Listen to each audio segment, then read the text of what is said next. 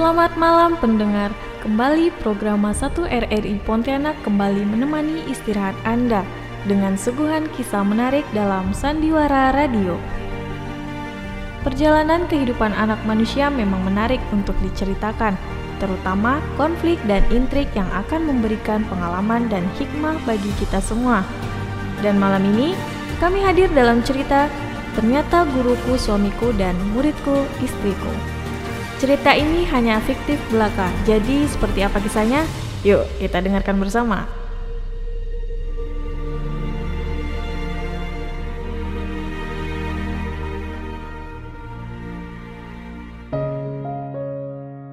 Pendengar, kisah kemarin menceritakan jika Viola merasa cemburu melihat Dewi dan Pak Bintang berduaan di ruangannya. Nah, kira-kira seperti apa kelanjutan ceritanya?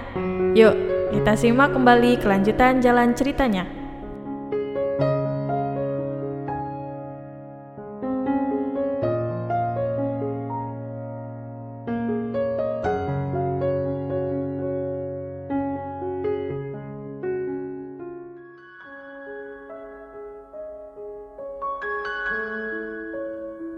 Nampak ruangan Pak Bintang begitu sunyi dan sepi.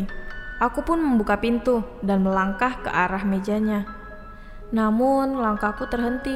Aku melihat Dewi ada di sana, duduk bersama Pak Bintang. Elusan tangan lolos di pucuk kepala Dewi. Yang ku tahu saat ini, hatiku memanas dan air mengalir di sela mataku. Padahal, pulang dan berdiam diri di kamar mungkin bukan kebiasaanku. Namun, itu yang tengah kubutuhkan saat ini. Hariku kalut. Apa yang tengah kurasakan? Aneh. Pikiranku berputar-putar memikirkan apakah Dewi dan Pak Bintang menjalin sebuah hubungan. Tapi masa iya kan?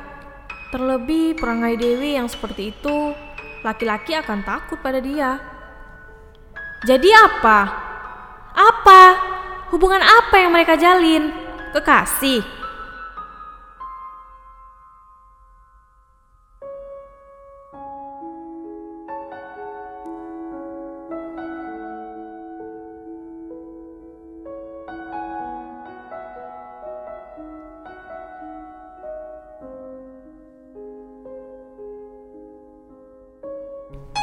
Keesokan harinya, aku bersikap seperti biasa kepada Dewi.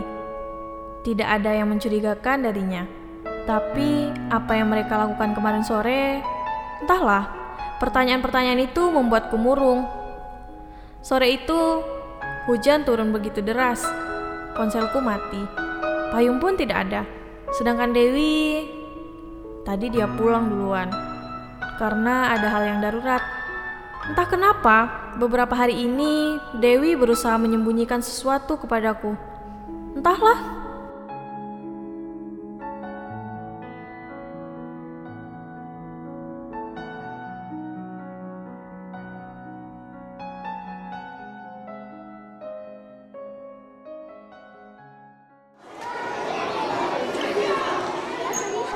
Dor. Astagfirullah. Siapa sih? Bikin kaget aja. Pergi sana. Hei, hei Viola.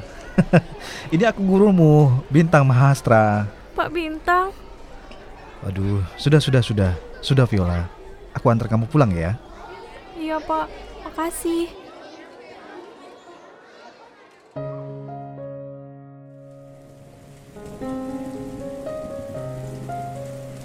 Dengan anggukan cepat, aku mengiyakannya. Entahlah, bersamanya aku merasa nyaman sekali. Laju kendaraannya pun melesat, menembus derasnya hujan yang turun sore itu. Tanpa sadar, aku tertidur. Viola? Vio, bangun Vio. Kita sudah sampai nih.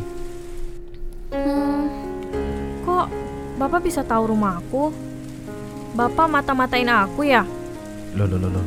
Ya enggak lah. Aku rasa semua orang di sekolah sudah tahu rumahmu di mana. Dia hanya tersenyum menanggapi tuduhanku itu. Aku pun turun dan melambaikan tanganku pada saat kepergiannya. Hari ini, Pak Bintang begitu aneh. Dari mana dia tahu rumahku?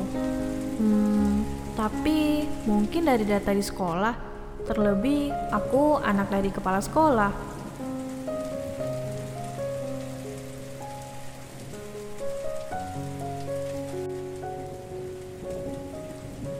Kamu dari mana saja sih, Nak? Mama khawatir nih, mana handphonemu tidak bisa dihubungi lagi.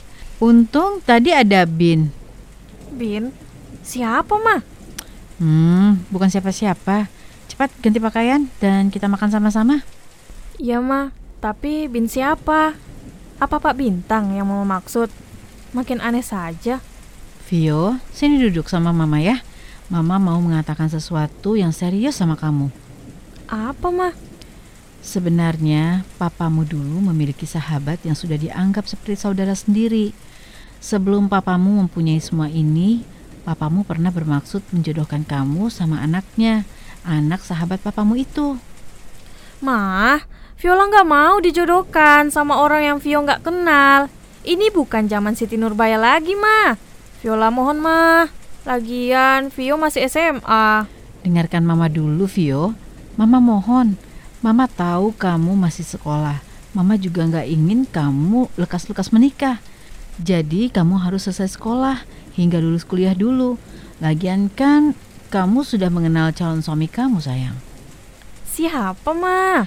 Ya dia, Bintang Mahastra. Pak Bintang guru Vio di sekolah? Ya iya, dia kan baik orangnya. Hmm... Tapi kan Pak Bintang ada hubungan sama Dewi sahabatku. Aku tidak mau menyakiti hati sahabatku, Dewi. Ma.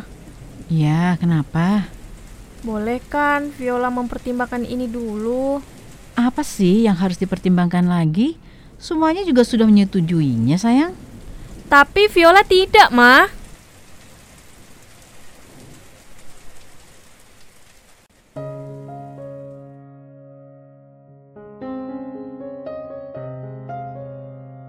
Aku bergegas pergi menuju kamar meninggalkan Mama yang masih kaget dengan penolakanku. Dari kecil aku memang bandel, tapi kalau Mama yang membujuk, aku tidak bisa berkata tidak. Tapi hari ini, sepertinya kata-kataku menyakiti Mama. Maafkan aku ya, Ma.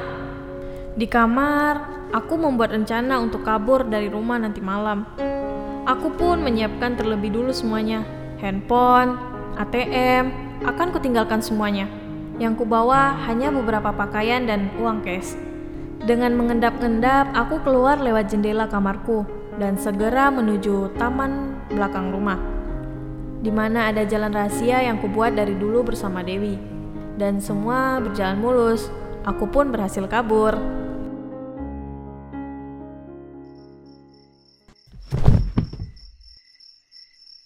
Yeay! Akhirnya aku berhasil kabur dari rumah.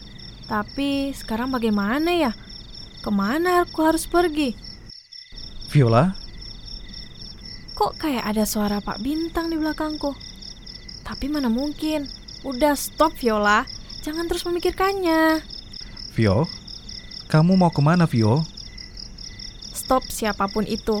Please, jangan bercanda. Ini menakutkan. Vio, kamu mau kemana dengan tas itu? Bukan urusan bapak. Aduh, kakiku. Mama, kaki Vio. Pak Bintang, kakiku terkilir, Pak. Sakit. Vio, Vio, mau kabur bagaimana kamu ini? Kalau sakit kayak gini aja, kamu gak bisa menahannya. Sini, sini, aku gendong. Pak, turunkan aku. Diam, saya tidak mau ada penolakan. Dia membuatku terdiam hingga sesampainya di rumah. Ya, dia membawaku pulang tanpa ada sedikit pun pemberontakan dariku.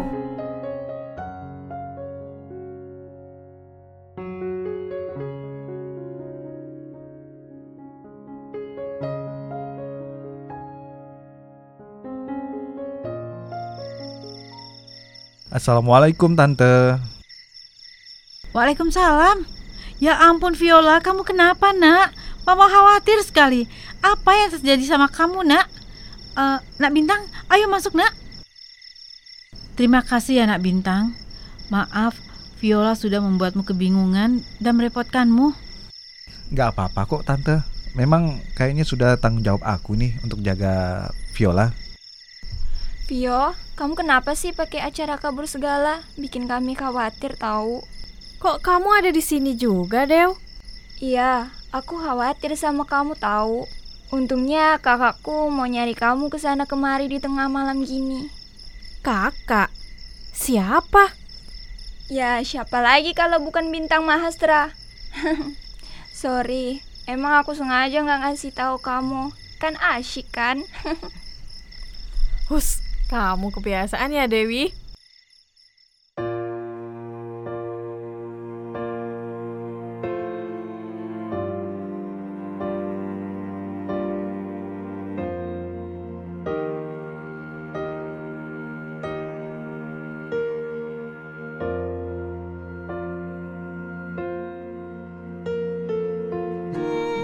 Bintang menjitak pelan kepala Dewi yang membuatku tersenyum. Semua orang tertawa melihat kelakuan kakak beradik ini. Ternyata mereka kakak beradik. Syukurlah. Akhirnya kisah ini berlanjut hingga saat ini. Tak terasa sudah lima belas tahun kami sudah menikah. Dan kami sudah memiliki dua anak cantik dan juga dua anak tampan. Seperti papanya. Siapa lagi kalau bukan Bintang Mahastra. Ternyata guruku suamiku, muridku istriku.